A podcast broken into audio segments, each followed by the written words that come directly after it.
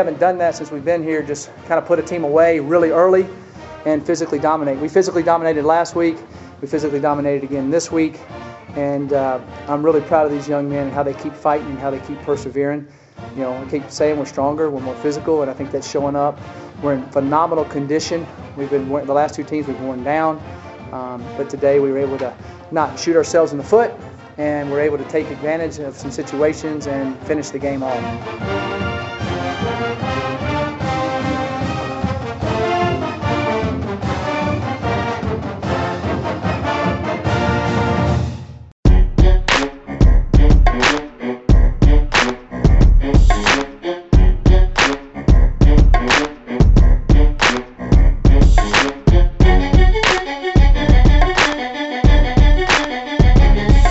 Welcome to Buff Stampede Radio. Your hosts Adam Munsterteger Ryan Koenigsberg and fan correspondent Tyler Ziskin. Gentlemen, step up to the mic and drop some CU knowledge. Welcome into a new Buff Stampede Radio. We're back. We weren't really dodging you guys last week because of the loss. It just, you know, during the football season, a lot is going on. I think we're going to try to make this happen every couple weeks. Adam Munsterteger here with fan correspondent Tyler Ziskin and BSNDenver.com's Ryan Koenigsberg. Guys, we got to talk about not only the UMass game, obviously, but uh, the disappointment that happened in Hawaii. Let's lead off the show by me asking you guys this Do we know more or less about this Colorado football team after two games? Ooh, that's a tough question. Um, I feel like we, I kind of feel like we're back to square one. Uh, you have this game in Hawaii where uh, the the sky is falling and the Buffs are the worst team in the world, and then you have this game uh, against UMass where um, the Buffs have run the ball better than they did in 1990. It's like we've seen both overreactions now, and I just feel like we're back to square one. So I guess less is what I'm going for. Um, I really have no idea what team to expect uh, to come out on the field this Saturday. Yeah, it's kind of funny. I, when I first read this question, I was just like, obviously we know more. We've watched them play two times, and then you start to like get into the actual basis of the question, and it's like I can't really name one thing that I know for sure we're going to come out and do every week still, which is you know kind of lends to what Ryan said, and I think maybe we know less. And I thought kind of going into camp, we kind of had an idea of what this team was going to be, and they haven't been that so far, so I'm not really sure what to expect every single week. I mean, obviously the Hawaii loss is super disappointing, and to me, even the UMass result was even a little bit disappointing for me as well because you can see how well this team can play, and you know you just want to translate that back to well, what sure. if they had done that against Hawaii? So for yeah, so I mean for me, there's still just so many unknowns. It's hard to really put a put your foot on what exactly this team is going to do week in week out. Yeah, obviously from a micro level, you know more about this team. You know certain things about players and different positions and everything. But I, I agree with you guys from a macro level. In, in terms of the bottom line, how many wins will this football team have this season? I still don't know how to answer that question. And it's a little tougher too, actually, in, in almost more of a positive light when you look at CU's chances. When you look at the rest of the Pac 12 and some of the struggles that other teams have had early on this season, Arizona State doesn't look like the football team we expected. Arizona struggled week one against UTSA. Um, Washington State struggles to, to, to beat Rutgers. They, they, lose their first game to an FCS opponent. Uh, Oregon State gets hammered by Michigan. We didn't expect them to be very good, but there's all of a sudden you look at the, at, at the schedule in Pac-12 and you go Stanford, throw them in there. Yeah. All of a sudden it's not. There's maybe aside from the LA schools um, and I, uh, Oregon obviously is going to be all right it, uh, as as uh, you know they get as Adams gets more time in that system. But aside from those three games, I mean, any of those other six conference games, all of a sudden, quite a few of them look more winnable than maybe we thought before the season started. So, do we know more or less? We know less, yeah, and uh, because you know we talked before the season about if this team is going to win seven games, they've they've got to go four and zero oh non-conference. We just basically assume that. Mm-hmm now, obviously, it's going to be still very difficult to get that. The Pac-12 is, I think, going to be end up better off than it looks right now. Remember the Big Ten last year? After a couple weeks, everyone was writing them off, and there were some teams, obviously Ohio State, that kind of rebounded in that conference. So it's too early to say the Pac-12 isn't any good this season, but there's obviously more winnable games on that schedule than we thought. Going back to that Hawaii loss, Tyler, you're the the fan correspondent here kind of share with us how how hard that loss was for you. You you were so excited about that football game. What was kind of your reaction? Yeah, I don't think anybody wanted my reaction immediately post game. It was so. I was at Blake Street. Uh, there, I'm sure a bunch of you were as well. But it was just the the most frustrating thing for me was. I mean, there was like 600 people there at three o'clock in the morning. Like there was a lot of CU fans you could tell were definitely really excited to see this team improve. And from the first series, it was just like same old, same old. I mean, block punt, touchdown, given up right away, and it's just like, man, you've got to be kidding me! Like this isn't the team that we watched during fall camp, you know? Like that was that was the most frustrating thing for me is, you know, the expectation is that we've been pretty bad for a long time, but I, we watched these guys play during fall camp. This team is not as bad as they've been in years past. They're just not. So to come out there and see them play as bad as some of the teams have in the past few years, it was just really frustrating to see. And you, you know, the thought creeps into your head: is is this ever going to change? Like because there's the, the amount of talent on that team that you shouldn't play like that. And yeah, you know, it's Hawaii and you're on the road and it's a long trip and the time difference is crazy and all that stuff. But that, I mean, I did say we were probably going to go three and one non-conference. So in hindsight, like I'm not. But to put as, your backs against the wall right, after the first- first game. Exactly. Yeah. So it's I'm not like trying to say that the season's over already. or Anything. It was just a very very frustrating start to a season that was supposed to be different for me. It's a frustrating thing for guys like Adam and I when there's a game like that that we just know is, is such a meltdown game that it's like why why do I even write something about this because no one wants to, to they, everyone wants to erase this from their mind that's that's kind of the frustrating thing for us it's like this is no one's going to see this because everyone hates what happened so much And then you got to go out there and interview Mike MacIntyre after practices, and he's obviously, rightfully so, not in a good mood and, and stuff. I, in no mood to talk about your lacerations yeah, yeah. I, I felt like like off for like three days after that too because of my sleep schedule with that. I mean, it's it's. I hope they never ever play a football game at 11 p.m. at night again.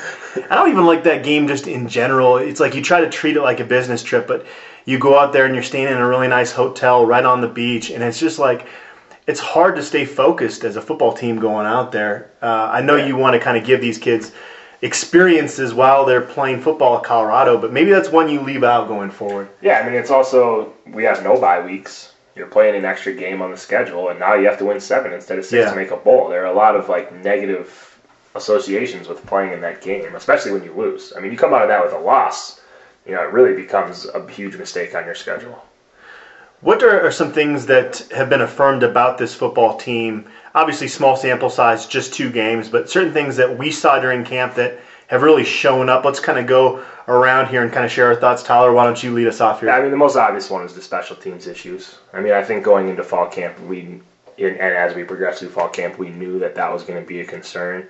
Special um, teams issues boils down to punting, though. Yeah, and I mean punt returns as well. I Okay. mean, we, we haven't it looked very good on punt returns. I mean, you've already got Nelson back there, who they're basically just asking to catch the ball for the most part.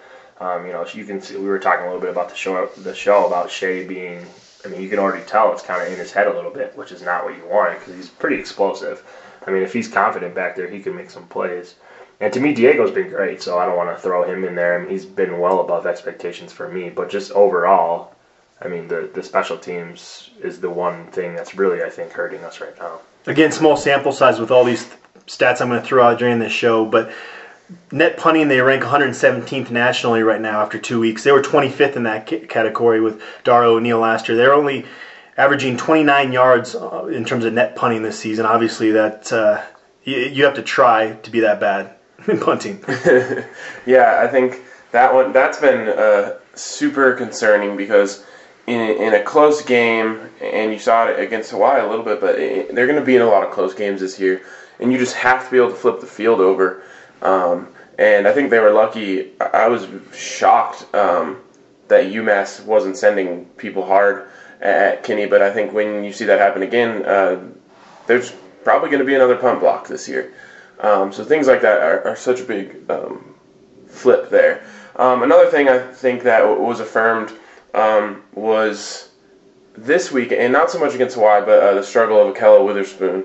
Um, I think in, camp we talked a lot about how uh, he can have up, up and down games, um, and we saw him have one of those down games pretty quickly against UMass. But I thought it was actually good to see Mike MacIntyre have enough trust in a guy like John Walker where he just he you know uh, Kello has a couple bad plays in a row, you're done. Um, and John Walker kind of held his own out there.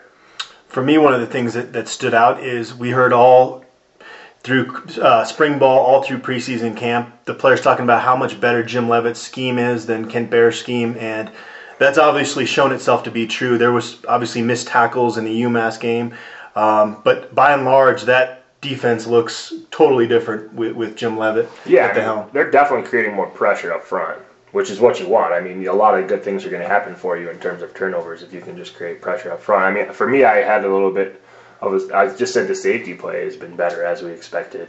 Was another thing that was affirmed for me. I think we last year that was a huge question mark, and this year we all felt pretty good about it going into camp um, or, or going into the season. I mean, and it, by and large, it's been a, much improved from last year, definitely. You know, there's mistakes here and there for sure, but I think overall the safety play has really helped us out. Because to me, Crawley and Witherspoon haven't played great yet, and the secondary overall has still been fairly solid. So to me, this, the safeties have been pretty good. Uh, yeah, another thing I think would be the freshmen that we expected to play. Um, so far, basically everyone who through camp, um, even through the first couple days, we kind of could pick out um, the guys we thought we were going to see out there. So Nick Fisher, um, Isaiah Oliver, NJ Fallow, Patrick Carr, um, Kinney. and Kenny um, are the five that we kind of thought had a chance to see it out there. And um, like we thought, Carr looks like he's got uh, some special boost in him. Um, he's he does he's quicker than any of the other backs, that's for sure. And I think that's cool to see that they have another. I mean, with such a good running attack, and then they just bring in another uh, element there. Um, it's pretty obvious that this running game um, could be pretty big for them this year. I didn't know if I liked the fact that they were going to play Patrick Carr this season just because I didn't know if he was going to get enough carries. But seeing him a little bit in the UMass game, I, I think it's going to be a really valuable experience. Obviously, we see the speed, but we also see a little tentativeness with him being a freshman running back out there. And that's some of the stuff that maybe he can kind of work out and self analyze this season. And the only way you can do that is if you get out there on game day. And then obviously, Christian Powell being a senior is going to graduate. So next year, he'll go into the season um, having some more experience, uh, obviously, in games. Uh, for me, it, this team, we thought it was going to be more physical, and it has been more physical than some of the recent CU football teams we've seen. That's another thing that's been kind of reaffirmed. It, as disappointing as the Hawaii loss was, it wasn't because they were out physical in that football game. No, yeah, not at all. I mean, I think just this, you- you're seeing overall on both sides of the ball that they're trying to impose their will a little bit more. And in seasons past, they weren't even able to do that against teams in smaller divisions than us, and that's that hasn't been the case so far this year. I mean, like you're right. I mean, Hawaii, we moved the ball really well on uh, offense on the ground. They kind of went from it away from it in the second half, which I think a lot of us questioned at the time, and you saw them go back to it pretty heavy in the UMass game. I mean, I don't think we expected in camp for us to be running the ball for 300 yards all that much. I mean, we threw the ball a lot last year, but I, I think it's a good sign that they're you know finding what's actually working and kind of focusing on that as as we go through that. I don't know if we'll be able to pound the ball for 300 yards against CSU. Probably not. It'll have to be a little more of a balanced attack, but we'll see. Anything else, guys? Here, I have one more thing, just in terms of things that we thought were going to be part of this football team that have shown themselves to be there, and that's better depth defensively. You know, guy when you can bring out when Akello Witherspoon struggles, you can bring a guy like John Walker off the bench, and he makes a big play, forcing a fumble. Guys like Jace Frankie, before he suffered that head injury, he looked really good. Rick Gamboa comes in there, and, and you can almost make an argument it's it's an upgrade at least just from the, the brief snippet we've seen from him. Samson Kafovalu is not even starting this year. Uh, Afolabi Laguda is uh, you know is a good depth piece. Evan White, Eddie Lopez, Jared Bell, NJ Follow, Eddie Lopez. All these guys are that are coming off the bench that are you don't really see a big drop off. That was another thing we expected, and it's actually shown itself to be true. Yeah. What are the things that has surprised us the most? There's quite a few for me uh, from what we saw during camp. Uh, number one for me is the play of Michael Adkins. Um, I, I said on this very podcast that I thought he was going to be the odd man out in the running rotation based off of what I saw in camp. Um, I think it just comes down to him being a gamer. Uh, he's he's one of those players who might not be the biggest fan of practice, uh, but when he gets out there, uh, we talked about it before the show. His, his field vision is really, really, really good, um, and you're you're able to see him use that to his advantage pretty quickly. So um, I was completely wrong uh, about him being the odd man out there. He, he looks like he's the uh, go on his way to becoming the feature back. He runs downhill. I just love that aspect of him. That's my one complaint with Christian Powell at times is that he seems to run upright. Michael Adkins seems to get the most out of out of his opportunities, and we saw in that UMass game with just a couple runs that were amazing runs his unassuming personality makes him kind of fly, I think, a little bit more under the radar than a Phillip Lindsay, who every, everybody is requesting for interviews and this and that. Uh, In my story the other day, I wrote he's a man of many yards, but not a man of many words. yeah.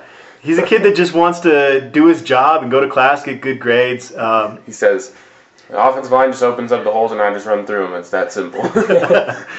yeah. Obviously, another thing that surprised us is Diego Gonzalez, four for four with his field goals, a couple 40 yarders. His other two were uh, 30 yards and beyond, eight of eight from extra points. His first couple made us all nervous with the, the, the low trajectory of his kicks on those extra points, but I mean, he we were so worried about that place kicker role, and it could still potentially be an issue. But through two weeks, I mean, he's been the most consistent player on this football team. Yeah, I mean, it's hard to argue uh, with anything that he's done really so far. And adding on to that a little bit, Chris Graham put four, sure. four or five in a row into the end zone on Saturday, and that's I mean I didn't expect to see that either. So I mean from that perspective, those things are improving pretty drastically.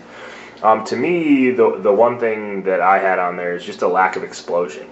I mean, I thought with our weapons on offense that we'd see more big plays. I mean, you haven't seen much of Shay Fields, you haven't seen much of Devin Ross, you haven't even really seen that much of Nelson Spruce downfield. I mean, he's I think he's got 14 catches, but I mean, I can't remember any of them being over maybe 20 or 25 yards. I mean, he's he's only got about 140 yards, I think, on the year right now. And yeah, he's only averaging nine and a half yards per catch. Yeah, I mean, and, and we just haven't had those explosive plays that I thought maybe we'd be ready to take that next step up this year.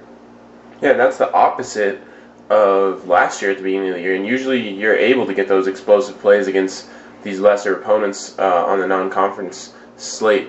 So I think that's uh, something to definitely keep an eye out for and be concerned. But I still feel like uh, Brian Lindgren has been holding a couple things up his sleeve, and I and I, I said before this UMass game that I didn't think it would be smart for him to do that. Obviously, they run the ball so well that he didn't really have to pull out anything. I know they did run the reverse to Patrick Carr, um, but I, feel like they haven't used a lot of their offense so far, and, and I think they realize how big it is to win this CSU game. So I, I think you will see the offense open up uh, greatly this week. One thing that, that, surprised me a little is that Sefo Liufau really hasn't taken another step forward. He was had us all worried with his camp performance back in 2014 going into the season, and of course uh, had his issues with turnovers, but still had a, a, relatively good season with breaking some school records. This year, part of it's the pass protection. Obviously, that was the main issue in the Hawaii game, but it's it's kind of like Sefo Sefo, and, and I don't really see any difference or any progress or you know positives to take from last season to this season. Yeah, I mean he's definitely. And they're not really throwing the ball nearly as much, uh, which is interesting as well. I mean, but yeah, I mean they just like kind of back to the lack of explosiveness I was talking about. They're really not putting together big plays, and they're relying a lot more on their run game. And we'll see if maybe against CSU they do open it up a bit. Um, so the next one for me was Kenneth Crawley. I thought that he was really going to be like a shutdown guy this year. So far, I mean, he, he hasn't been awful. He played he much be- much better against UMass. Yeah, but he had, I mean, he, he got lucky on that one deep ball that they dropped over him. I think it was in the second yeah. quarter. Again, I mean, like I just you don't expect those kind of mistakes from him anymore. To me, to me, I mean, it's I'm being hard on him because I have a lot of high expectations for him for sure. But he hasn't been as good as I thought he was going to be so far. I mean, he basically was if it wouldn't for some of his breakdowns in the, in the Hawaii game, I mean, were there was there anything else to even complain about defensively in that Hawaii game? No, not, not that I can remember. Yeah, I said this is kind of going off tangent a little bit, but uh, I said before this UMass game that I, I think Colorado needed to put out a performance um, where the fans want to make excuses for them in the UMass game. And I even have my in my head, I kind of in my in looking at the Hawaii game completely different now and kind of seeing those crazy little things that happen, you know, the little mistakes. And you look at that, and Mike MacIntyre has brought this up a couple times about how they physically dominated that game. And you look at the way they ran the ball against UMass, and if you look back at that game, they really were physically dominating. Um, I think that gives me hope for this team going forward. that's about all the things that have surprised me so far. Do you guys have anything else?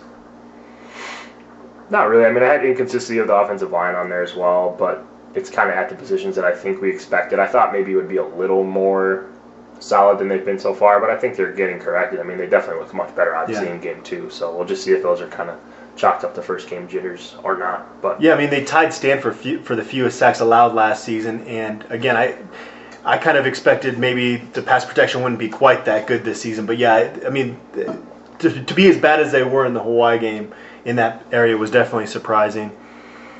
Mike Bector had an interesting comment. He said he thinks if UMass and Hawaii played on a neutral field, that UMass would win that football game. I don't. Th- I don't personally agree with that because I don't think UMass's defense is good enough to win a game against.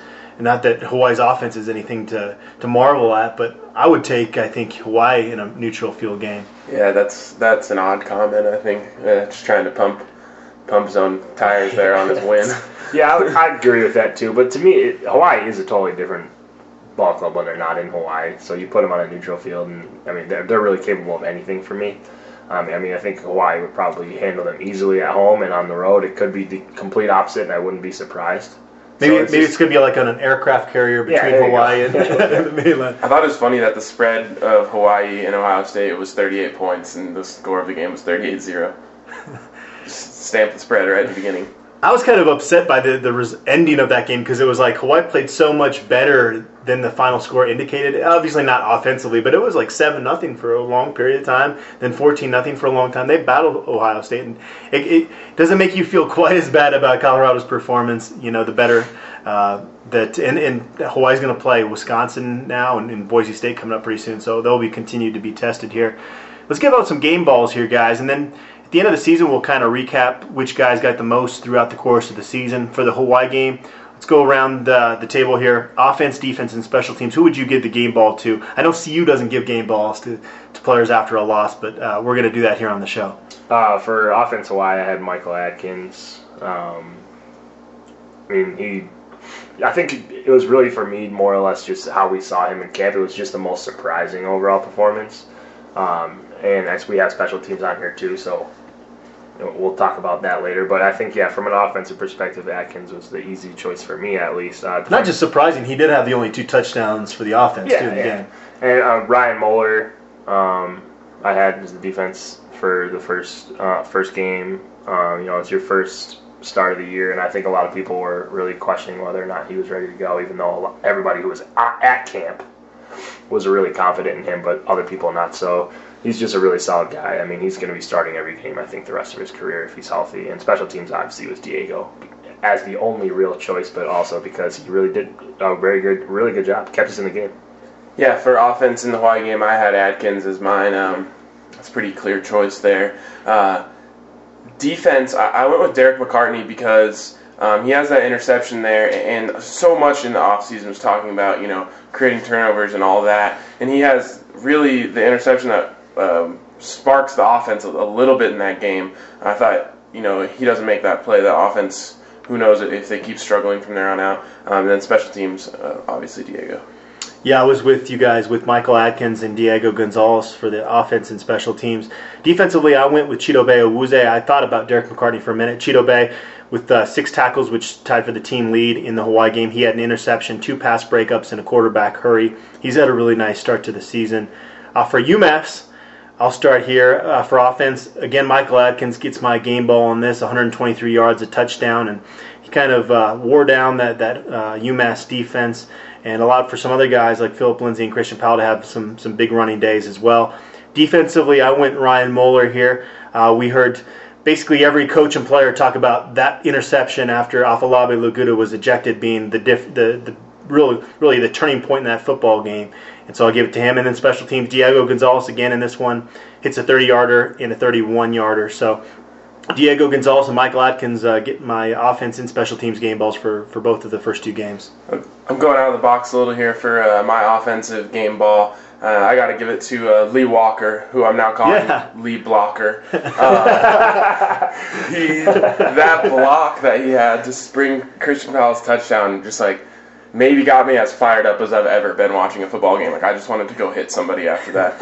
it was so cool. He's And- so small. And the guy he the guy he pancaked was like it looked like had about thirty pounds on him. Yeah, it's funny because the the play is all going one way, and my eyes just completely get diverted because something else is happening where some guy's just getting completely moved the other way, and you just see Lee Walker just basically like carrying this guy off the field, uh, and just seeing the reaction of the players and the coaches um, was really awesome. So Lee Blocker. I think Mike Mike MacIntyre would give Lee Walker the game ball too, Yeah. based off his reaction on that play. Uh, and then on defense, I had to go with Moeller too. Um, he gets beat on a wheel route earlier in the game that almost goes for six and, and does result in UMass's first points. Uh, he gets pulled at, at a point there, and Evan White comes in and really doesn't uh, do anything to warrant being back out there. Mike MacIntyre goes back to his guy in Moeller, and he makes that play. And I just think that that's such a big thing um, for him not to put his head down after getting pulled and making a couple mistakes, and goes in there and makes that play, which, as everyone said, turned the game. And then on special teams, got to go with Diego. I, I love that he's like walking out there with a whole different confidence. You can just see he's feeling really good about the way he's hitting the ball right now. And um, there was a play, there, there was a chance at the end there to kick like a 55 yarder, and you and I talked about it. it there was just no reason to do it because I, I think Diego's confidence is so high. Um, why have him go out there and miss a long field goal in a game that you're completely in control of? Um, so I've been really impressed with the way Diego is, and, and it's nice to see him being so confident out there because he's a nice kid. And also, I think we should credit uh, Jimmy Gilbert a little bit on that Moeller interception. I think he was the guy that got the pressure on there. He's hasn't got a lot of pressure on the quarterback this year, but on that one play, it was uh, kind of him that forced that ball to be uh, thrown uh, poorly by Frohnapfel. Yeah, for me, I had Adkins again on offense. Um, I actually had Cheeto on defense for this particular game because I already picked Moeller. Um, I think he led the team in tackles and he had eight tackles in this game. Uh, I had a big sack at one point. I remember early on in the game that kind of moved them back and out of out of uh, range to continue a play when it was getting pretty tight. Um, so to me, he's been the most consistent guy on the defense. So I already had Moeller, so I put I'd use Cheeto for my second one, and then obviously Diego again on special teams. It's been really good. Sounds good. Let's go rapid fire here. Just go position by position. Already talked a little bit about Sefo, not really showing that he's taken that step forward.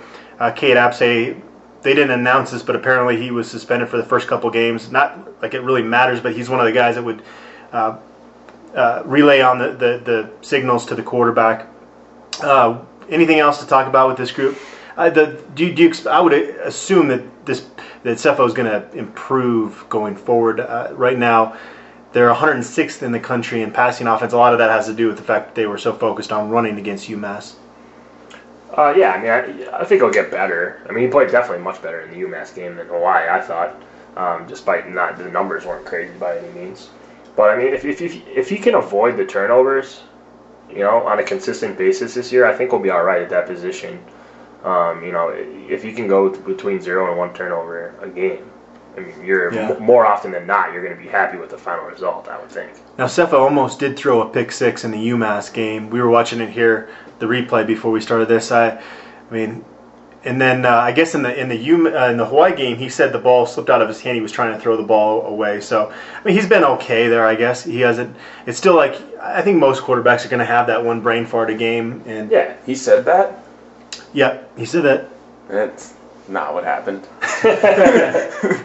that he, I, maybe he's just trying to protect George Frazier, but you could see after the game he really thought George Frazier was going to go upfield there instead of going out to the sideline. He kind of threw his hands up, but he definitely wasn't just trying to throw it away.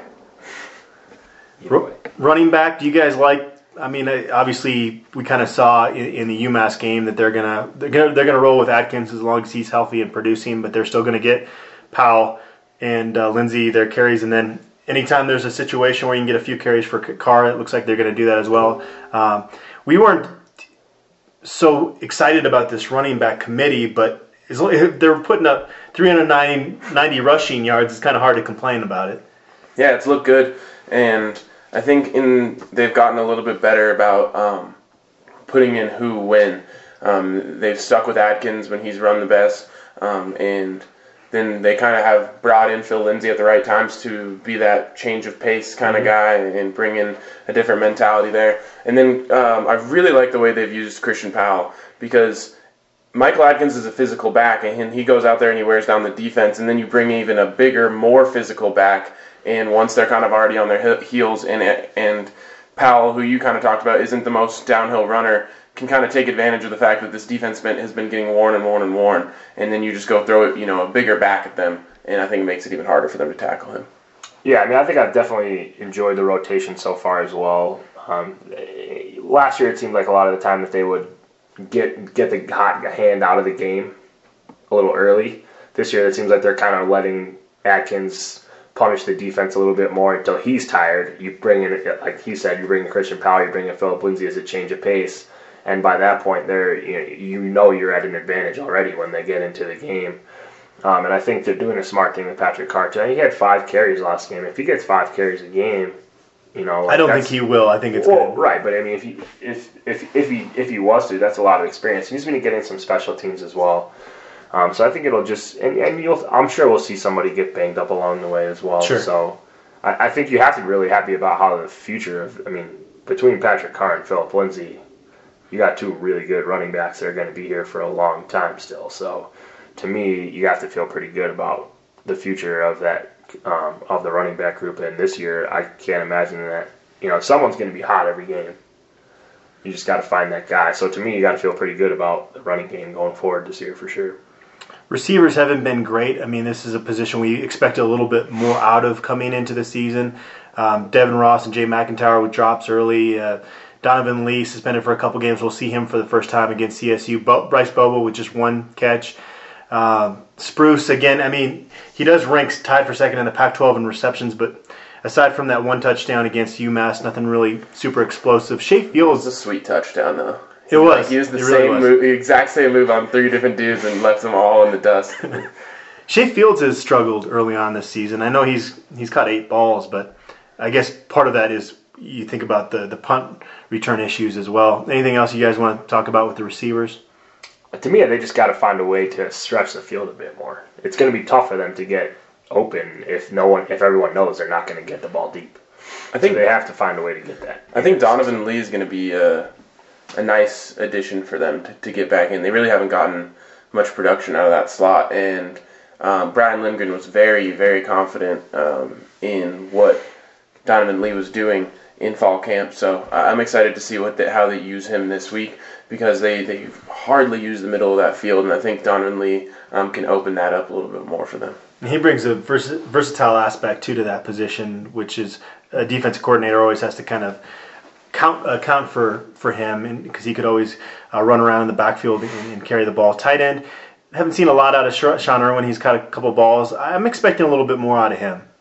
I I thought he had a really good camp. My question to you during the game was: Will Sean Irwin catch a ball this year when he's not facing the quarterback? Probably not. it better be a seam route if it is. Um, I don't know. To me, it's kind of a product that they haven't really gotten very explosive yet. You're not going to see a lot of open space in the middle of the field when they're not guarding anybody deep. So if if that does happen, I think you'll start to see him open up a bit more. And they use him a lot in the run game. Um, so to me, you know, he's he's a guy that I'm more confident in him than I have been in most of the tight ends for the past five or six years. So Offensive line has done a great job with run blocking, and they've struggled in pass protection, kind of a Jekyll and Hyde unit. How do you quantify all that, putting it all together? I would say uh, this is a group that, um, and you have two first year starters, so you would expect some growth out of guys like Gerrad Kough and, and Shane Callahan and Huckins. I've actually been pretty impressed with Shane Callahan with some of his ability in the run game to, to get out and pull and, and get blocks down in, in that second level. Yeah, he definitely looked like he separated himself in the second game to me for sure. Um, especially for a guy that we weren't sure had the feet to really be able to pull. He was. I mean, we were watching it on the game before we came on the show here, and he's definitely. I mean, he's basically pushing Sefo into the end zone on that one draw in the first quarter, um, and he's coming all the way from the other side of the line. So that's good to see.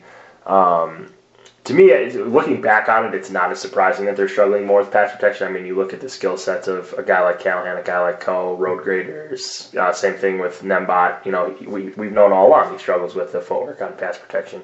So I guess looking back on it, it's not all that surprising that we've seen a little bit of issues in pass protection and that they've been really solid in, in the run game. Um, I think that'll self correct over time, but I mean, at the very least, you got to feel good about what they're able to do on the ground. Yeah, I think we talked a little bit um, before the season about how these replacements at guards, um, we thought they were more talented or had a higher ceiling. I felt that way with Kough, not necessarily at the right guard spot. Okay, well, to me, I, I thought they they might have had higher ceilings, um, and I think in the run game is where you've seen that kind of show.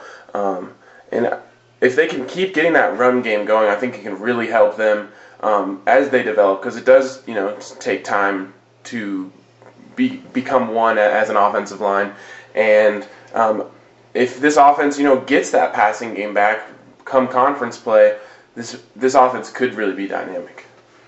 And uh, something to throw out there too is Jeromy Irwin's situation. He obviously left the UMass game with it looked like on the replay a knee injury. Now Colorado decided midway through last week that they're not going to give injury reports anymore. I'm looking at Ryan right now.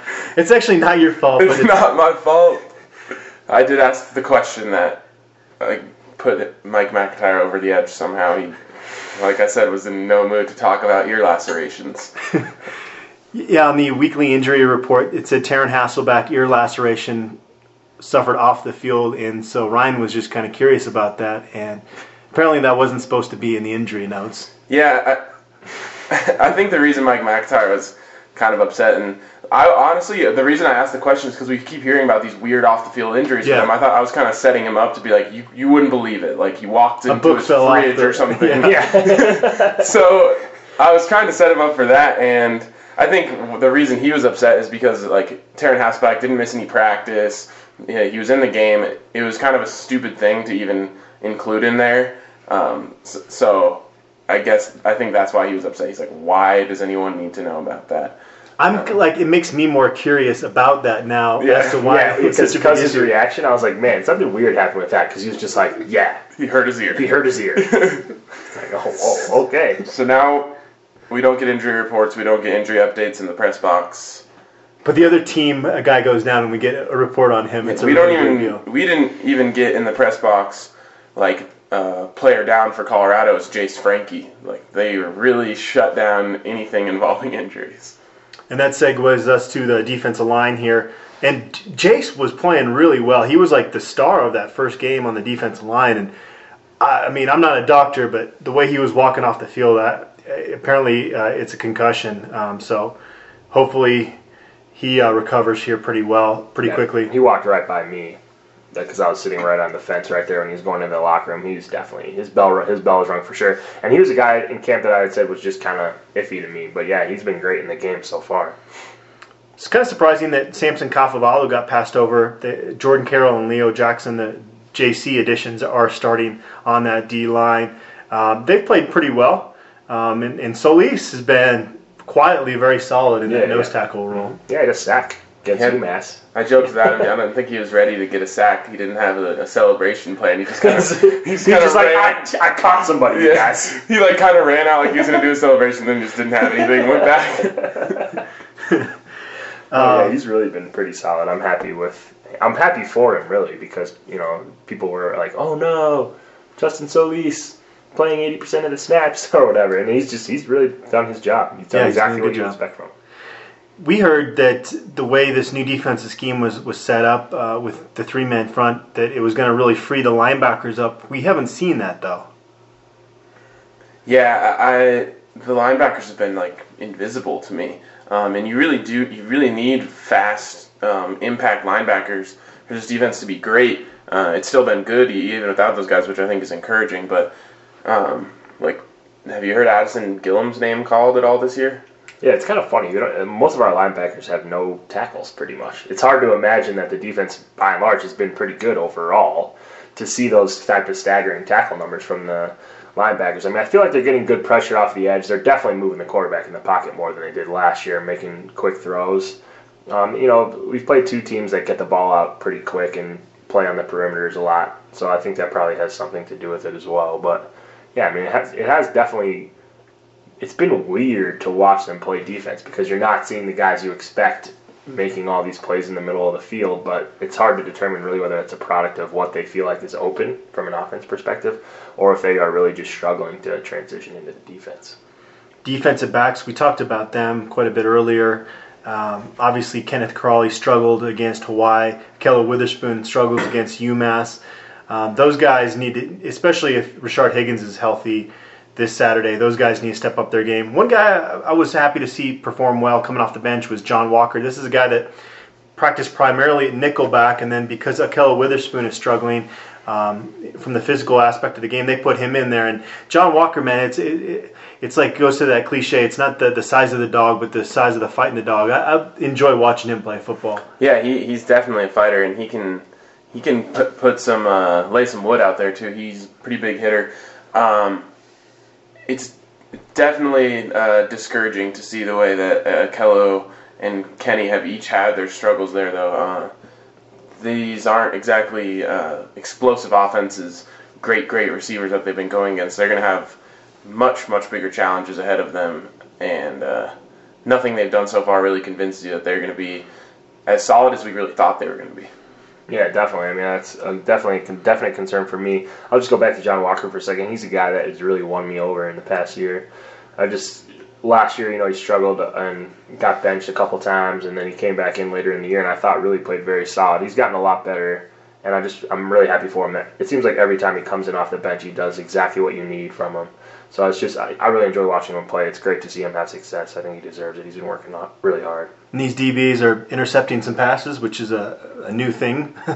Last year they, they rank 112th in turnover margin, and they're tied for 40th uh, this year. They're positive in turnovers after two weeks. That's pretty exciting. Which is hard to imagine, given that we all watched that Hawaii game, and it seemed like the ball was just on the ground the entire first half. So. yeah. What do you guys think about Isaiah Oliver and um, Nick Fisher playing as true freshman. They haven't seen action defensively, but they're on special teams units. Isaiah Oliver's on three special teams units, and Fisher's on two. Are Yeah. you okay with that? Yeah, I think it's good to get him in there, and they both got uh, some time at corner at the end of that game, which I thought was really good. Um, Neill Woelk, who who covers the team for CUBuffs.com and was in there more, told me before the season Isaiah Oliver is just a complete natural in coverage. It's not one of those things where he, he looks like he's chasing people; he looks like he's just covering people.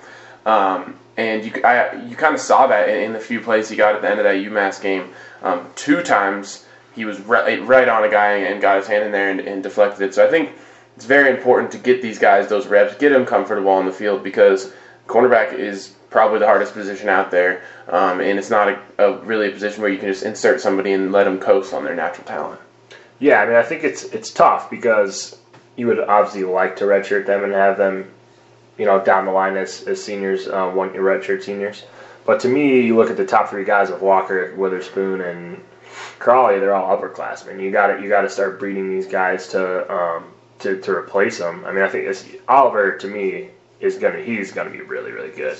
I'm really happy with what how he's looked to me throughout the year. He's just so fluid got incredible speed and he's got really good size. Fisher reminds me a little more of John Walker. He's to be a more physical guy, more stout.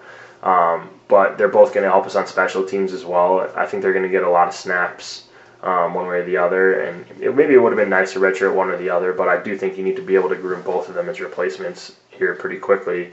And it seems to me like the, t- the coaching staff is just really high on their potential, so they're just trying to get them as much game experience as they can right away. A punt returner, I don't think you guys would disagree that I'd like to see Nelson Spruce take over that role full time now going forward. I think I don't think Shay, it's that Shay Fields is incapable of doing that, but just after making that mistake on his first punt return of the season, it seems to be in his head. We saw him really react very awkwardly to the first punt that came his way in the, in the UMass game before Spruce took over. Yeah, actually, I don't mind uh, having Jay back there. I think that might be a little smarter decision um, because he seems to have just just as uh, steady of hands back there, and you just don't want to take the risk, you know, that uh, someone someone down there thinks it's worth the the 15 yards to lay Nelson out when he's looking up into the sky. Um, I think Jay might have a little more escapability too, so Yeah, I mean, one of those two you'd, you'd rather see back there. I kind of see it the same way. Like it's just so there's it's like a no-win scenario for me to have Nelson back there because he's not he's not going to be a guy that gets 25 yards in a return. That's not what he's back there to do. And he's your most important offensive player. Like the risk is just really high to have him back there. And obviously Shay's struggled, but I just wish that there was another option, maybe even besides those two at this point. Just because having Nelson back there, you you know he's gonna return the ball three yards It's not. on a best case scenario because he's just not. He's that's what he's. He's not trying to be explosive. He's trying to catch the ball. So it's it's just one of those things that it's a little bit frustrating to watch and a little bit nerve wracking for me. So I would hope that they find another solution there, but we'll see what happens. the extra option is not Phil Lindsay, according to Mike MacIntyre. Yeah, yeah. he had no problem saying uh, he's not back there because he doesn't catch well. But he's done a good job with the kickoff returns. Colorado, after just two weeks, ranks 18th in kickoff returns, so he's solid there. I don't think we really need to spend much time on that. Punter, I mean, is this a case of Alex Kinney just getting those jitters out of the way, or do we start to wonder about his long term potential yet? I don't know. I mean, there's so many good things said about the kid coming in. It's hard. I mean, from people that know what they're talking about, it's hard to imagine that he's really this bad. So, I mean, I'm. We don't really have a choice either. I mean, he's going to be out there. It seems like. So It certainly know. certainly didn't help from a confidence standpoint that you don't block him yeah, the on first, one of yeah, his career. for sure. Yeah, definitely. I mean, he, I don't know, but he's had a couple brutal ones, man. I mean, it's, it's been tough to watch so far. I mean, I hope he turns it around just from a psyche standpoint. It's definitely in his head. And you saw on that first punt of the UMass game, which he shanked, um, he kind of catches that and then starts to roll to the right a little bit, and there was no pressure there. Um, I think he was just a little afraid. At certain point, if he keeps kicking it like this, you might have to go to Chris Graham there um, because it, obviously it was close in, in camp, and you, you can't have 16 yard punt, 20 yard punt. Yeah, I mean, if he's averaging 29 yards, I feel like there's some other dudes that can probably average 29 yard punts. Right. So, Like Adam would like to point out, Daryl Scott. averaged 20 yard- I, I guarantee you, if Daryl Scott was Colorado's punter, they would not rank. What, what were they again? 117th. 117th in the country. Yeah. the kicker. Uh, we already talked about Diego Gonzalez. Uh, Diego Gonzalez for president, right? Yes. Yeah, absolutely. That's I don't know. doesn't If, work. I don't, like yeah, I don't know that. if that's legal in the United States, but Denaro, Denaro Gonzalez. They're going to have an exception just for him because he, he's, he's four for four in field goals at Colorado. yeah, which you know, it's good, especially when you know what the expectations were for him. Plus, it, he just gives. Like, I just can tweet things in Spanish because of Diego. So that's yeah. Dinero Gonzalez. Holder, we got to talk about Colin Johnson. Ryan, just absolutely studly out there. I mean, I just look at it. If we don't have to talk about him, he's doing his job. he's Here we just are, catching still it talking about and, him. and holding it and doing everything. Really. his technique is, is, is, is pretty good. I got to give him credit. Jesus. Our, our initial gut feeling about the upcoming Rocky Mountain Showdown before this show spir- spirals out of control. Let's talk about the next game. My initial gut feeling is this is going to be a nail biter. There's a lot of times I feel like this this Rocky Mountain Showdown is going to be a blowout. This year doesn't feel like one of those years. I feel like it's always a nail biter, to be honest. And my gut feeling is that my gut is already right up here in my eyeball range. I'm fr- I'm freaking out already. I hate this game so much. Um, I'm not even gonna say what I really think about it because, you know, I'm just. I hope we win. I really hope we win. I actually, uh, you heard it here first. I actually already know the score of the game. Yeah. Something came, like I was just sitting there yesterday, and like I, someone like something came down just telling me the score of the game. Colorado wins this game 34 to 20, and it's just what it is. It's not a prediction. That's what's actually what's going to happen. Someone told me. So. Well, I was going to ask you, would your score prediction change dr- dramatically based on Rashard Higgins' availability for CSU? Obviously, their star receiver, Biletnikoff, he was a finalist for the Biletnikoff last year, right? Uh, he didn't play in the Minnesota game. Obviously, they could have used him there, and they probably win that football game if he's out there. You would think he would have at least that type of impact for a game that was tied and went to overtime. Um, Ryan, you already know the score of the Yeah, game, it's- so it nothing doesn't matter can- if Higgins is out there or not. Nothing can change the score. It's not a prediction. It's a premonition. You don't remember if Higgins was in your premonition? It was. It was. I, I didn't ask. I didn't really ask any questions to the spirit that told me the score. So I, I, I just said okay. So full disclosure here, why was he not playing? Do we know? It's an ankle, right? He had, a, I think, an issue Okay. throughout camp, and then uh, I think tweaked it against Savannah State, and then from everything I'm hearing, it sounds like he's most likely going to play against CU. I would honestly be surprised if he's not out there, but ankles are uh, one of those things too. You can tweak it very easily, obviously. Yeah, I mean, I think it would definitely have an impact on the score. I mean, he's the one guy that you are scared of. for CSU. I mean, there are other guys who are capable of making plays, but he's the guy. I mean, he's you can say what you want about comparing him to Nelson or whatever, but he's a really really good receiver. And if you tell me otherwise, you're you just are biased against CSU, and that's fine. I get that, but he's good. He's a good player. So for him to be, he's their best offensive player. He, yeah, I mean, it's, there's an impact for sure. They've definitely had some struggles though uh, with their quarterback. So it'll be interesting to see who's throwing the ball to him because um, I think I'm not 100% sure what happened, but I'm pretty sure they, they ended up pulling Nick Stevens to put in Coleman Key. Yeah. Yeah, so I wasn't sure if there was a, a small injury or. No, they, they were talking about they might have to go to a two quarterback system for the rest of the year, which is, you know, the old adage is if you got two quarterbacks, you got zero. So I think that's I'm a, a Browns fan, so I can attest to that. And uh, yeah, so hopefully they play two in this game. I think that's a good sign for us if that's the case. Does it feel? I'm sorry, Brian. Go Oh, ahead. just neither one of them hurt you with their feet either. That's three weeks in a row that the Buffs uh, go up against a quarterback that doesn't isn't a dual threat. I would imagine Nicholls State has something there, but I I don't think we're too worried about that at this point. Still don't even know where Nickel State is. Ask I don't Keenan- plan on knowing ask either Keenan at any Canny. point. Keenan Canny will let you know. Do you feel different about the CU CSU game this year, knowing that this rivalry is likely going to come to an end here in, the future? No. I hate it. I've always hated it, and I will hate it until it's no longer there. But you don't feel like some relief that hey, we we only have to play X amount of these, most likely again against C- CSU. Not really. I mean, I don't know. It's just no. I mean, I think I think for the last one, I'll be happy that it's done. Um, I don't want to do it every year, but for now, it's just a, it's just a game that just all the anxiety in the world comes to me. Like it didn't even like it was UMass and I was celebrating and I was having a good time and like boom pops into my head. Oh man, we have to play CSU next week. My day's ruined already. I think I look at it a little differently because I think it just it's even more pressure for Colorado to win this game. Um, and Rick George has kind of stuck his neck out here trying to get this series over with, and it just looks so bad if you start losing more and more games to them. Um, I think any Colorado fan would agree. You go out there and you win these next five games, and you say, "See we don't. This isn't. This isn't even a rivalry. We don't need you. Bye." Um, but you lose this game, it's like, oh, they've lost two years in a row. Like, no wonder Colorado doesn't want to play Colorado State anymore. Yeah. Um, Yeah, I think it has more to do with the fact that they beat us last year that adds to the pressure than the fact that the series is actually ending. but uh, as I just see a tweet come across here, uh, the last time C- CSU beat CU in consecutive years, MySpace was the hookup site. I usually don't like the fact that this is the first game of the year because sometimes that first game there's an equalizer factor that's in there. And this year it, really seems to benefit CU, not only the fact that it's not just the first game, but CSU's coming off a game against Minnesota, a power conference opponent. Bruce Feldman has his body blow theory that like, and it's not that Minnesota is the most physical team in the country, but it's still it's a pro style team that wants to ground, ground, you know, be a physical team against you. And Bruce Feldman looked at how teams fared after they played Stanford, and like those teams struggled after getting beat up the next week.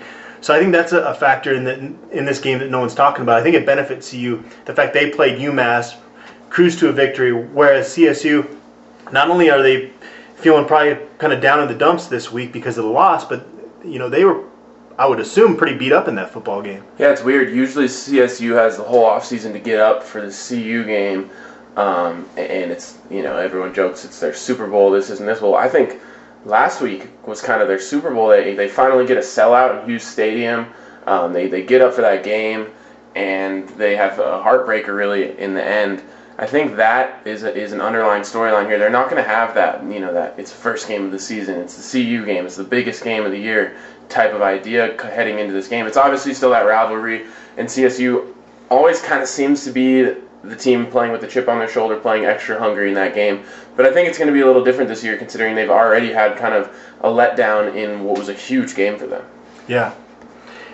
If Colorado manages to beat the Rams, and then I would think we all, all agree that they're going to beat Nicholls State the following week, does that remove some of the sting of that Hawaii loss? And if so, how much? For me, all of it, because I had us going three and one to start the year to begin with, so I'm satisfied with where we are.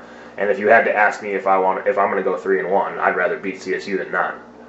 So to me, all all of it. You have three wins in a row. You've already got more wins than last year. I think the momentum is, you know, headed in the right direction finally. I mean, we had, I didn't really put this together, but we haven't won a game in a year, almost. So to win three in a row, I mean, you start to get the momentum. I think the Oregon game is just kind of a throwaway game. Like as long as you're not giving up 80, you know, 80 points or whatever, you know, that's especially now that they've lost. I mean, they're going to be hungry. They're going to try to beat any, anybody as bad as they can. Um, so to me, it's, I mean, if you can go into that three and one, I'm feeling really happy with where we are. Just real quick on Oregon, uh, that was the first time I got to see Vernon Adams play a whole game, and he was super unimpressive to me.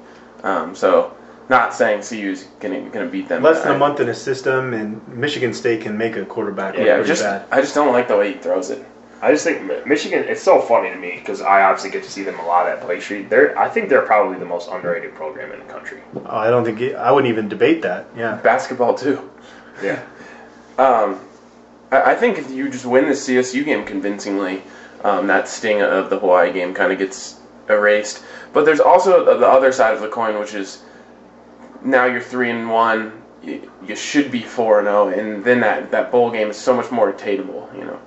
Yeah, I mean, if you blow out CSU, aren't you thinking, gosh, how, how did this football team lose to Hawaii? You know? Yeah. I mean, yes, you could, that conversation will definitely happen in my head, but you know, I'm not. Listen, we have not been very good lately. Uh, I'm, you put me at three and one through four games. I'm not. I'm gonna do my very best to be like, cool. I don't have to listen to CSU all year. I'm good. Like, let's just move on. Win me a couple conference games. We'll be headed in the right direction. I don't have to hear the MacIntyre hot seat talk. And like, let's just keep the momentum rolling. I, I think that's just kind of what the goal is now for me. What other conversations are going on in the head, A Tyler? lot, lots of stuff, man. Mostly has to do with furniture. Yeah, I was gonna say, when are you going back to Restoration Hardware? yeah, Is CSU still serving bison burgers like the week of this game? Probably. I, I don't know. I'm not. What's what's your take? Oh, actually, I remember they did Okay. do that. They did it on campus, like on Friday. the Yeah, Bison, okay. Full disclosure: I eat buffalo meat three times a week minimum. What? Yeah, dude, it's awesome. It's my favorite meat that I eat. It's good for Do you ever feel bad when you look at Ralphie? Nope. Ralphie's alive. But Ralphie Six No, it's delicious. might be inside of you. It's delicious. Oh, good. I actually went a long time without eating bison burger, and the first time I had it was with a former buff, and he convinced me to actually eat it, and it's pretty amazing. But I will. Ne- I don't think I'll ever order it not have a small part of me feel guilty about it. I don't. I can't remember the last time I've eaten it. I don't even. Does it taste b- basically like regular hamburger meat? It's it's No. it's leaner. It's like a it's a Much healthier better type for of. you. It's fantastic.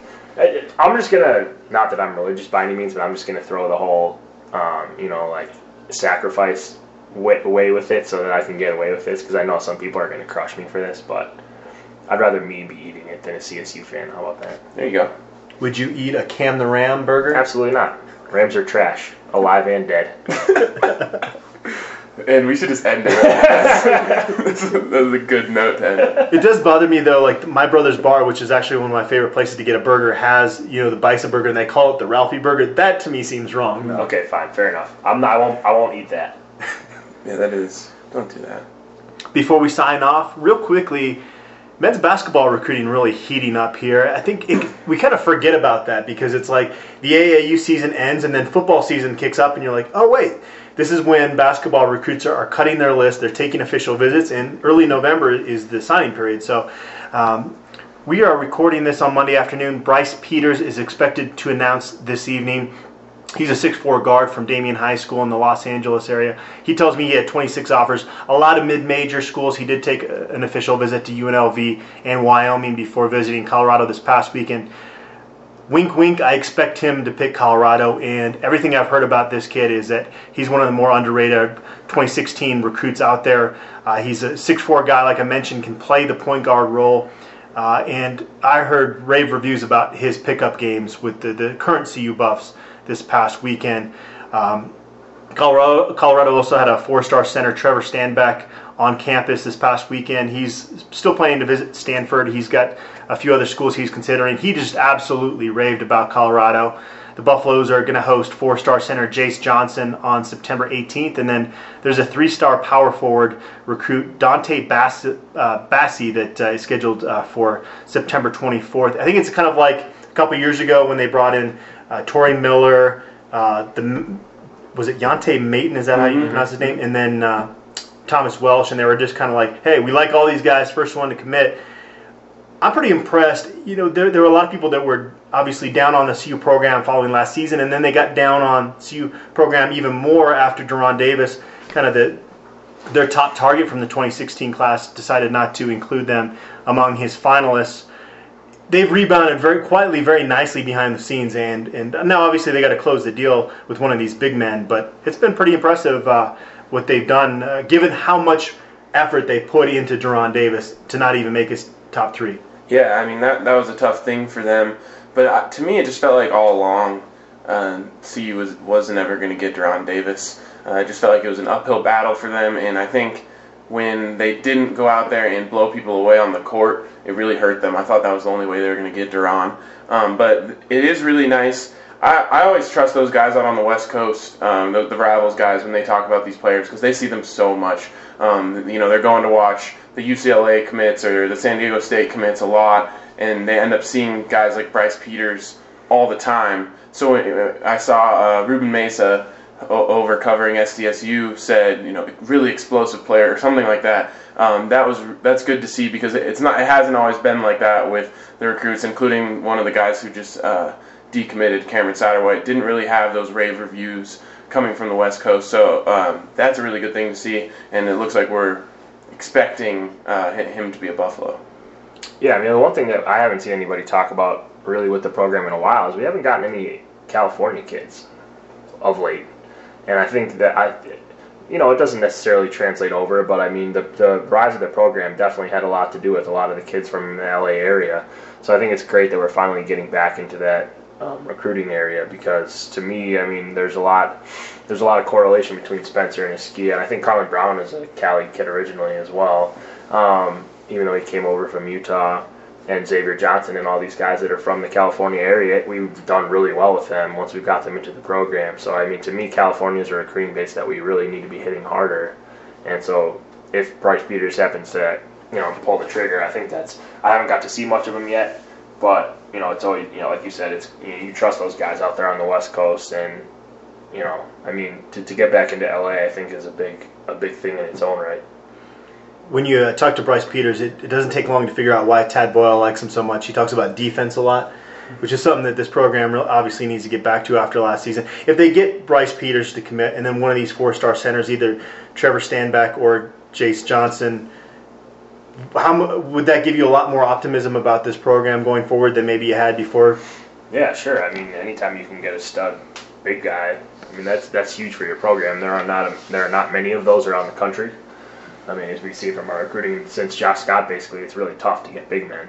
So I mean, if you can get one of those dudes to come in, I mean, you have to feel better at least than we have in the past year.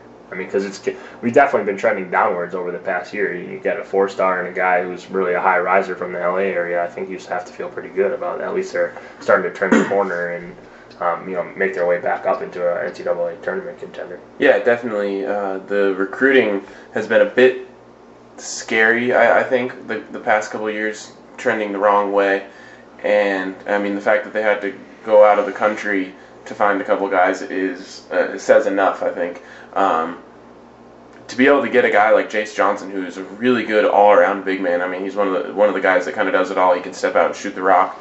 Uh, that would be huge. And like we said, all, all the uh, reviews on Bryce Peters have been good. To get a big man though is really huge because that's one of those areas of recruiting that you can just keep. If you just keep having those close misses, you get into kind of some big trouble uh, trying to get good players there. I think it helps that CU basketball has fallen a little bit more back under the radar. It seemed like they were better in that underdog role. Uh, it's crazy to think that in a month from now they're going to be practicing. That seems too soon. I, as much as I, I love covering that basketball program, that's too soon. Yeah, I I was just about to say that. I'm like, I feel like I'm cherishing football so much more this year because of that weirdly long off season. I feel like I'm just like ba- I'm just entrenching myself in football and just like soaking it up so much. I don't even want to think about basketball. Like, so when I saw this on the production plan, I was like, oh, we have to talk about basketball. I just want to think about football. I love Yeah, I mean, football. even, even me as a basketball guy, it seems like I haven't paid as much attention to it this year because last year was such an unexpected disappointment that it's kind of just fallen by the wayside a little bit. And you just wanted to see the football program to you know, give you something to feel good about. And then, of course, you know, started off on the wrong foot for sure. So it's like, you know, I don't know. The schedule officially came out last week, and Yeah. no one really even talked about that. And I don't know. I'm kind of secretly hoping they'll sneak their way back into a respectable season. So apparently, George King is impressing everybody, and, and I was talking with Brian Howell from the Boulder Daily Camera before football practice yesterday, and we, we do these soda bets every once in a while, and he's trying he's trying to convince me that George King's going to average between 12 and 15 points No. per game. Oh no, way. my God, no. Way. So I, I basically However much soda you can get out of that, do it right now. Bet the whole If he averages 15 points a game, we're going to the tournament. That's a guarantee. I'm serious. Dude. Well, There's we- no way. yeah, If he has 15 points a game, I will eat my own hand off of my arm. well, it's funny because we got in this discussion. I said all I want George King to do uh, is go out there and get rebounds. That's like I want his focus 100% on that, and that's how we got into the debate of apparently he's had this huge uh, progression in terms of his skill Speaking set of hands, though, Yeah. he has huge, massive Yeah. hands. I ran into him um, when I was at Half Fast the other night, just getting a sandwich, and I shook his hand, and I was just like, "My God!" His fingers were like halfway up my arm. So So you wouldn't eat his hand. no, that's too much. That's too much. Too of a- oh, filling. Yeah. Can I have like a couple days? Well, the, the show's officially bottoming out here. So If he ever, if he averages 15 points a game, you can't eat his hand because then he's actually good. It's true. so everyone will be really mad at you. all right. Well, anything else you guys want to say before we sign off here? No. I'm gonna go contact Brian Howell and get me some soda. Yeah, seriously. All right. Thanks everyone. Thanks for tuning in.